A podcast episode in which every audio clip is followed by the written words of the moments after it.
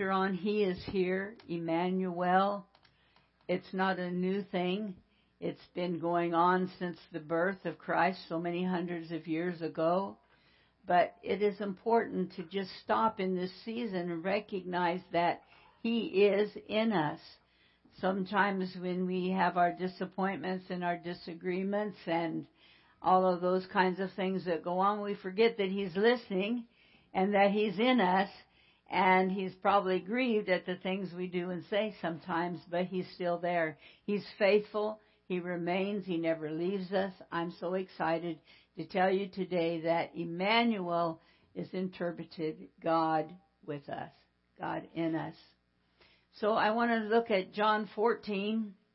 If you have your Bibles, John the 14th chapter, 16th and the 7th verse. And this 17th verse, and this is Emmanuel, this is Christ, the one who lives in us, and he's speaking to us. And he says, I will pray the Father, and he will give you another comforter that may abide with you forever. We're talking about gifts today. How many have gotten your gifts ready? All right, you probably got your gifts. They may not be ready yet, or you may be scurrying out tomorrow to finish your gift giving. But it's truly a season of gifts. And why do we give those gifts? We give those gifts to to be like Jesus. You know, Jesus came and gave us gifts. God gave us gifts. Everything is about gifts. And somebody said, uh, my family said, well, we can't get together like normal, so you don't have to bring no gifts. And I said, it can't be Christmas without gifts. I mean, if it if it's from the dollar store, it has to be a gifts because it's a season of gift giving, and it's not the gift, church. We know that, don't we? It's the it's the love behind the gift and the fact that we care about one another to give those gifts. So as we read this passage of scripture, it says that Jesus says, I'm going to send you a gift. And he's going to be a comforter and he's going to abide with you. And verse 17, this is the gift, the Spirit of truth, whom the world cannot receive because it seeth him not, nor knoweth him. But you know him, for he dwelleth with you and shall be in you. Did you ever try to explain your salvation or how you feel about God to somebody and they just, the shades are down? They just look at you and the shades are down because they have no knowledge of the truth that you're speaking. Somebody says, well, that's just a book speaking about the Bible. But no, it's more than the Bible. It's the truth. It's the truth, the, the truth of God revealed in Christ to his people. That's why we're here today, because we receive that gift of truth. And so it's a glorious day, a day in which we need to hear he is here. We need to be reminded that he is with us. I know there's a lot of saints in here that's gone through trials and tribulations this year and even are still in trials and tribulations, but He is with us.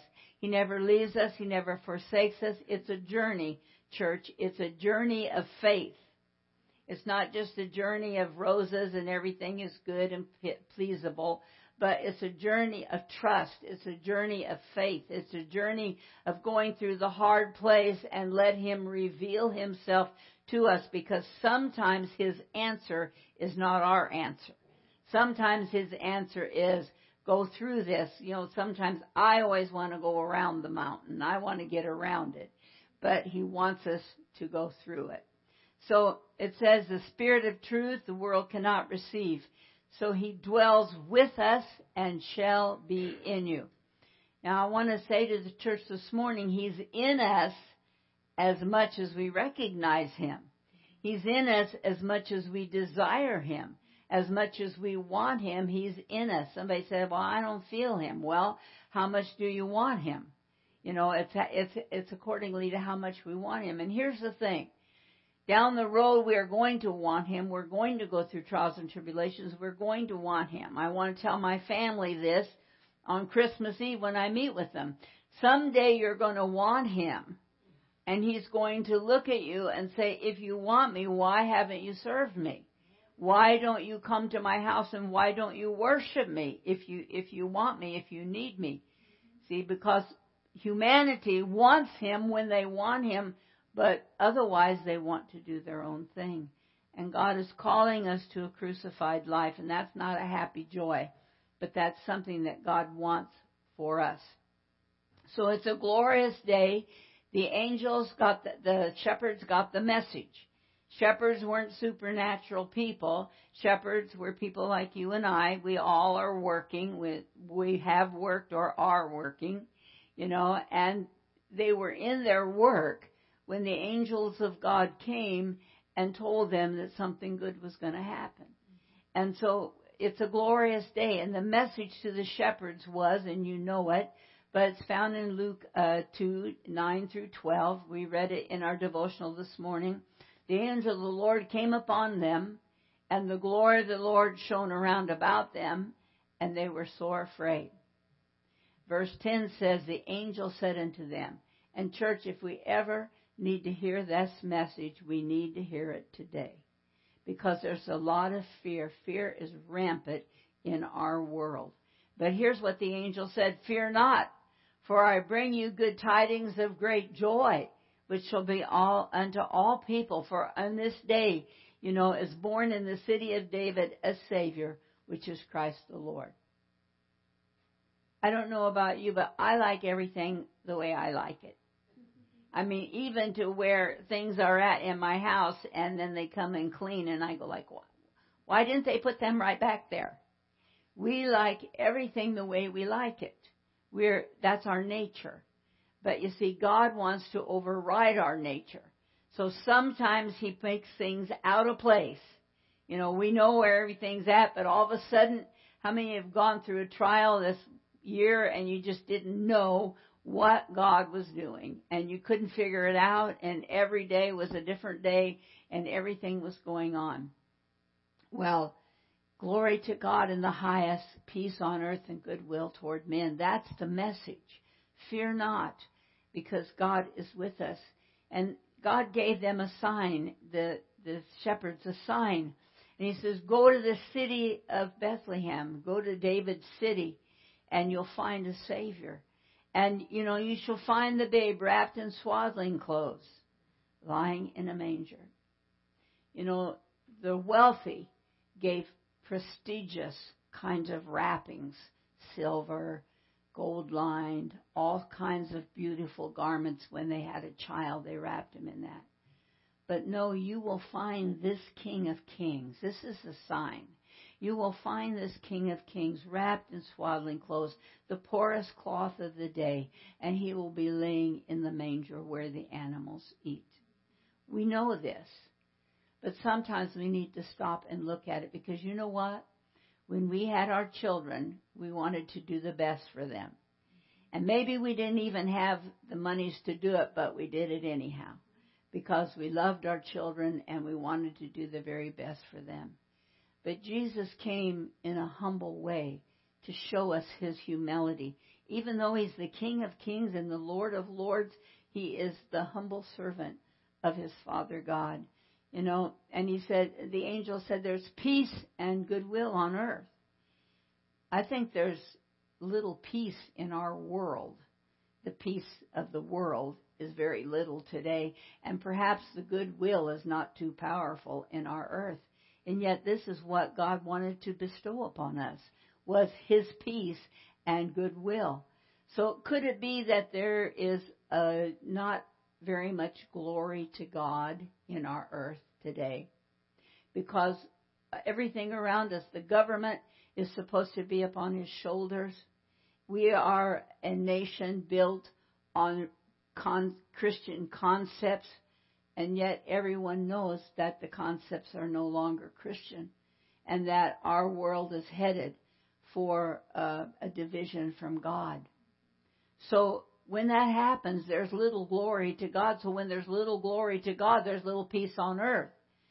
And goodwill towards men is, is, is, you know, stopped because his glory is not revealed.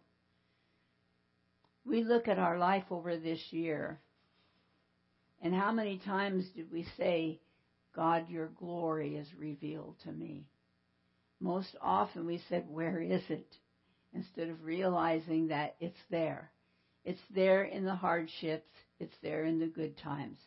The peace that was birthed on that day is a peace within our hearts. It's a humility and a peace that God gave to the believer. So, how much are we a believer? How strong is our belief today? Is our belief strong enough? Obviously, you're in the house today, so you love God. Because part of loving God and part of the strength of our hope is that we go and worship. The house of God, it doesn't save you. You know, the nothing saves you except the shed blood of Jesus Christ. But when we go to his house, we take time apart. Old Testament, Old Testament said if they didn't honor the Sabbath, they could be killed. That's how strict and how powerful the Old Testament was. And God said, I'm going to send a Savior to relieve them of these restrictions and give them a free will, and they can worship me if they want to. So you're here today because you want to. And God wants His people to give that hour, that Sabbath. Our Sabbath is the first day of the week, which is Sunday. He wants us to give that day in worship. And, and I'm preaching to the choir because you're all here. But God is blessed because you're in His house. And God is blessed because you show that you honor Him and you worship Him. So this peace that was birthed is in our hearts. I hear the word of God in Ephesians 2:13 and 14. It says, "Now in Christ Jesus, ye who sometimes were far off made nigh by the blood of Christ, for he is our peace." So what's going on, church? What's going on that there seems to be so little peace? Now I know if we're talking about the peace of Jesus, that's a different thing, but how about the peace in our world? Does the peace of Christ in us supersede the peace that's lacking in the world? Because it doesn't matter what happens in the world, we have His peace. It's in us. So, so what's going on in Christianity today? You know, why are our church doors closed? Why, why is there fear rampant? You know, we are supposed to be a nation, one nation under God so if we're one nation under God, we do not fear. Now we un- we honor certain things, you know. If somebody's coughing and sneezing, we're not going to walk up in their face, you know. Let's be serious about that. But beyond that, if we do what's right and we worship God and we trust God and we believe God and we're people of faith, then fear does not strike our heart. We see the fear and it runs through us and then we say no there's no fear in christ because he is our peace and he lives in me and he will take me through whatever is given to me. So what's going on? Why is christianity not as strong as they should be today? Well it's revelation 12 will tell you. Revelation 12 9 it says the enemy the great dragon the old serpent, the devil, Satan, he's the deceiver. And he's out to deceive not the not so much the world, however he deceives them, but he wants to deceive the believer. He wants to deceive those who trust in God. And so this is what's going on today. He's the enemy is harassing the saints. He's re- harassing with loss. He's harassing with division. He's harassing with lack of peace. He's just harassing the saints of God. He's harassing the church. The large churches, they have a difficulty to worship because, you know, there's so many of them. And the enemy knows how to harass the people of God. But God's people, who has God in them, knows how to harass the works of darkness. You know, that's what we're supposed to be, church. You know, we're we're not supposed to take it laying down. We're supposed to stand on the word of God and to trust God in the face of all things because he's here, he's in us, he's with us, and he will never leave us nor forsake us. I know sometimes when you go through a trial or a tribulation or heartache or loss, in that moment you feel forsaken. But it is only a trial of your faith. And when you push ahead and when you get into the Psalms and you encourage yourselves in the power and the Word of God, you will make it through your crisis and you will experience His peace and no fear is in the child of God. Now, the antidote for our fear today, and I shouldn't say our fear because nobody here fears, but the antidote for the fear that's in the hearts of people today is 1 Peter 5 7. Casting all your care upon him because he cares for you. Now, not only do you cast it on him, but you are sober, you're vigilant, because your adversary, the devil, as a roaring lion, walketh about seeking whom he may devour. The church has not been taught enough about the works of darkness and the devil and the dragon and the serpent because he is alive and well and he's walking in the midst of the earth. But one day he's going to be defeated.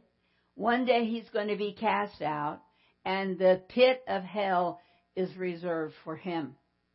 But until then, we have to have the energy and the faith and the desire to trust God in the midst of our circumstances because we have an adversary. Have you ever had an adversary at work?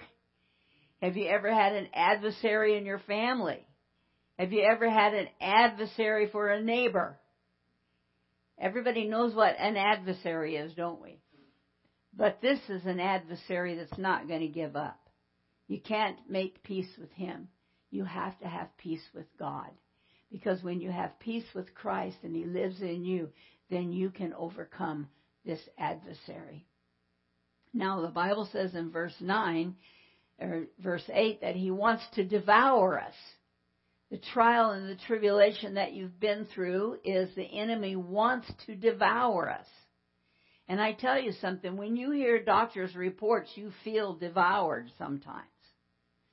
But the Bible says in verse 9, resist steadfast in the faith, knowing that the same afflictions are accomplished in your brethren that are in the world. Every time I go to the doctor, they want to go down the list of things that's happened to me. And they always want to raise up the word see. You know what I mean, don't you? See, I don't even give the good devil the word.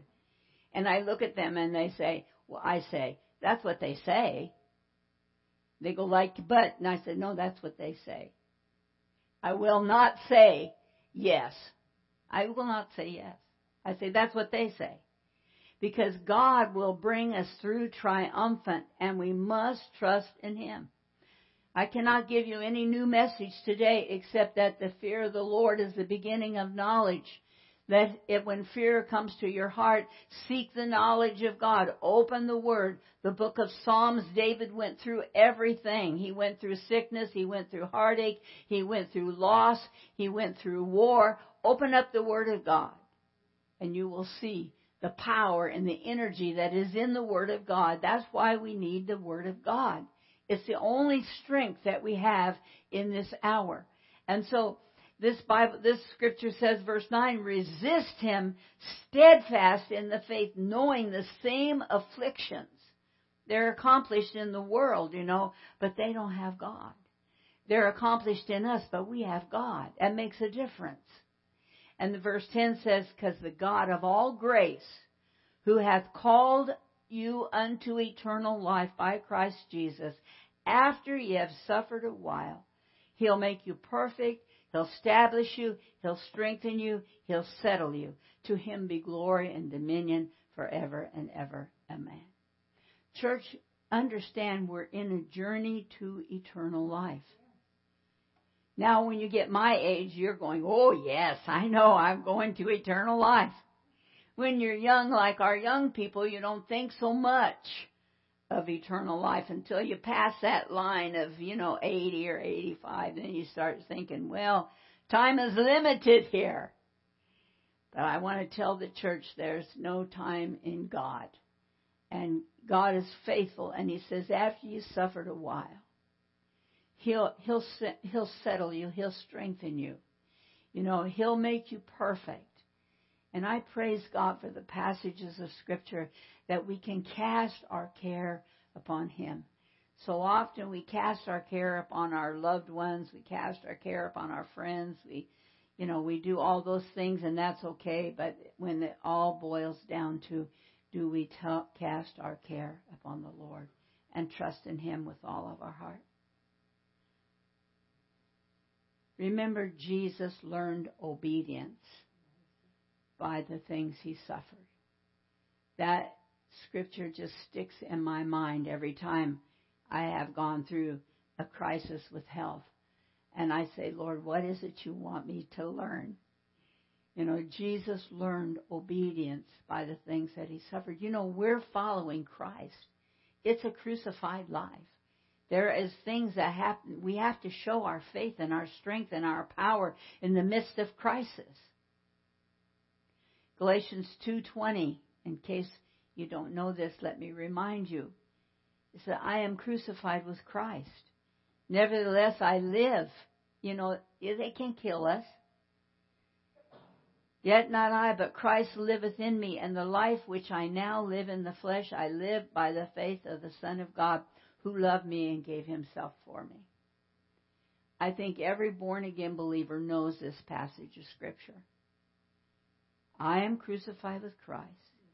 Nevertheless, I live. Yet not I, but Christ liveth in me, and the life which I now live in the flesh. That's where we are, church. We're living in the flesh. I live by the faith of the Son of God who loved me and gave himself for me. Christmas is many different things to the multitude of people on earth. Sometimes it's a sad season. Sometimes it's a worrisome season. Sometimes it's a party time. All sorts of things take place in the holiday. But to the believer, it is, sim- it is sincerely a gift day. the greatest gift cannot be purchased with money. You can't run to Walmart today and get this gift. It, it was given to us at Calvary. It's the life of our Savior. It's His shed blood that covered our sins and makes us whole. It requires our heart. That's our gift to God. And if I could say anything else to the church today, as I come to a close, that the greatest gift is that He gave His life for us, and you know that. But what is our gift to Him today? Mark 12:30, we quote it here all the time. Thou shalt love the Lord thy God with all thy heart, all thy soul, all thy mind, all thy strength. Thou shalt love thy neighbor as thyself. There is no other great commandment than that. Who is it this morning that trips your trigger and you cannot love them? You know, we're Christians, but people hurt us, and sometimes it's hard to forgive. But I want to say to the church today the greatest gift that you can give to the Lord today is just your soul, your desires, your heart, and, and, and just give it fully unto God and ask Him to dwell in you.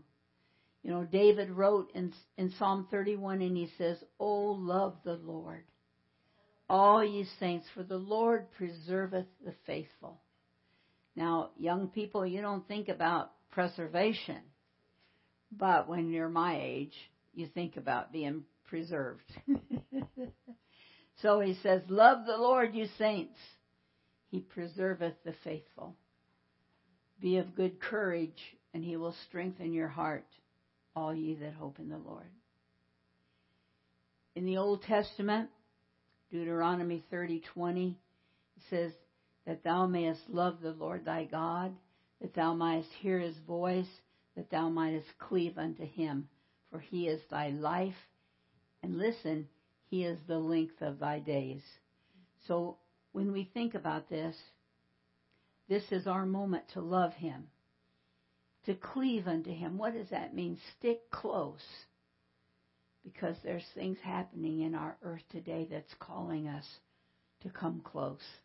Come closer than we ever been. He's here. He's our Christ. He's our Savior. And He's going to be our soon coming King. Now, I want to give you this final scripture, and I want you to hear what's going to happen as our world comes to a close. It's found in Mark 13, 25 and 33, and it's the red letters. It's Jesus' words. The stars of heaven shall fall, the powers that are in heaven shall be shaken, and then they shall see the Son of Man coming in the clouds with great power and glory. And then he'll send his angels, and they'll gather together his elect from the four winds. Heaven and earth shall pass away, but my words will not pass away. And of that day and that hour no man knows, not even the angels which are in heaven, neither Jesus, neither the Son, but the Father knows. And then he says, Take heed, watch, and pray, for you know not when that time is. So till then, he's Jesus in us. Then he's King of kings and Lord of lords. Let us just bow our heads for a moment. And Jody, I will need you to come and help me, honey. Father God, thank you that you sent your Son to dwell in us.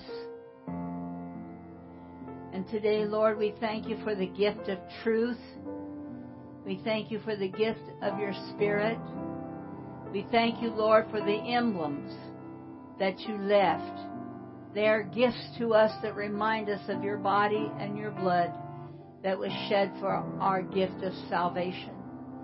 Lord, in your word it says it's so great a salvation Today, Lord, as we receive these emblems, I pray that we will feel the greatness of this gift that you've given to us. Not only did you give us the gift of salvation, but you gave us the emblems that we might remember every time we take them who you are, that you are the one who have given your body for us and you gave your blood for us.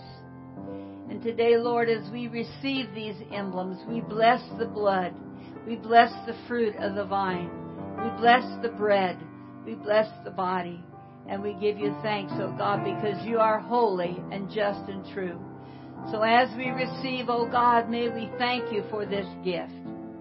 This gift that you have given to remind us of the price you paid for our salvation.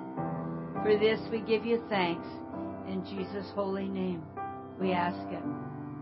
I want you to come this morning and receive the communion that we have. Please come from this side and receive and hold it, and we'll take together once you can get the lid off.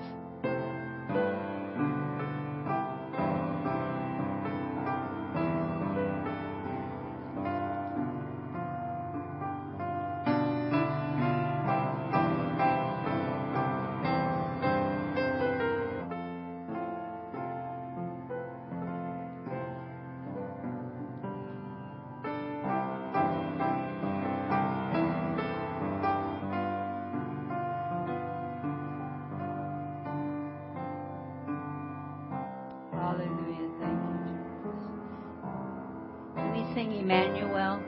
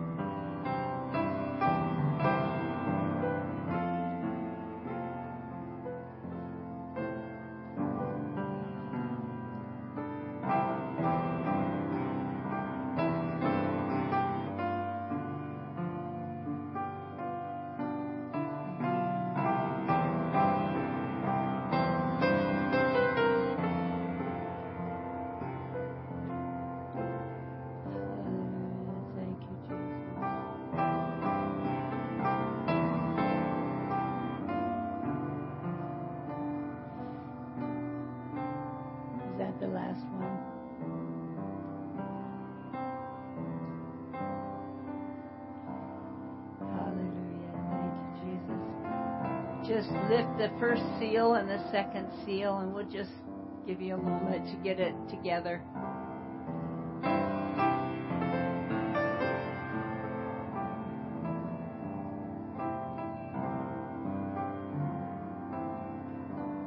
The most wonderful thing of all is that that salvation is for all people, all nations, all tribes, all villages, all worlds. And what you're holding in your hand is God's greatest gift to us His broken body, His shed blood, and all that we can give back. All He needs from us is our love and our devotion, that we would have our heart and soul in tune with Him.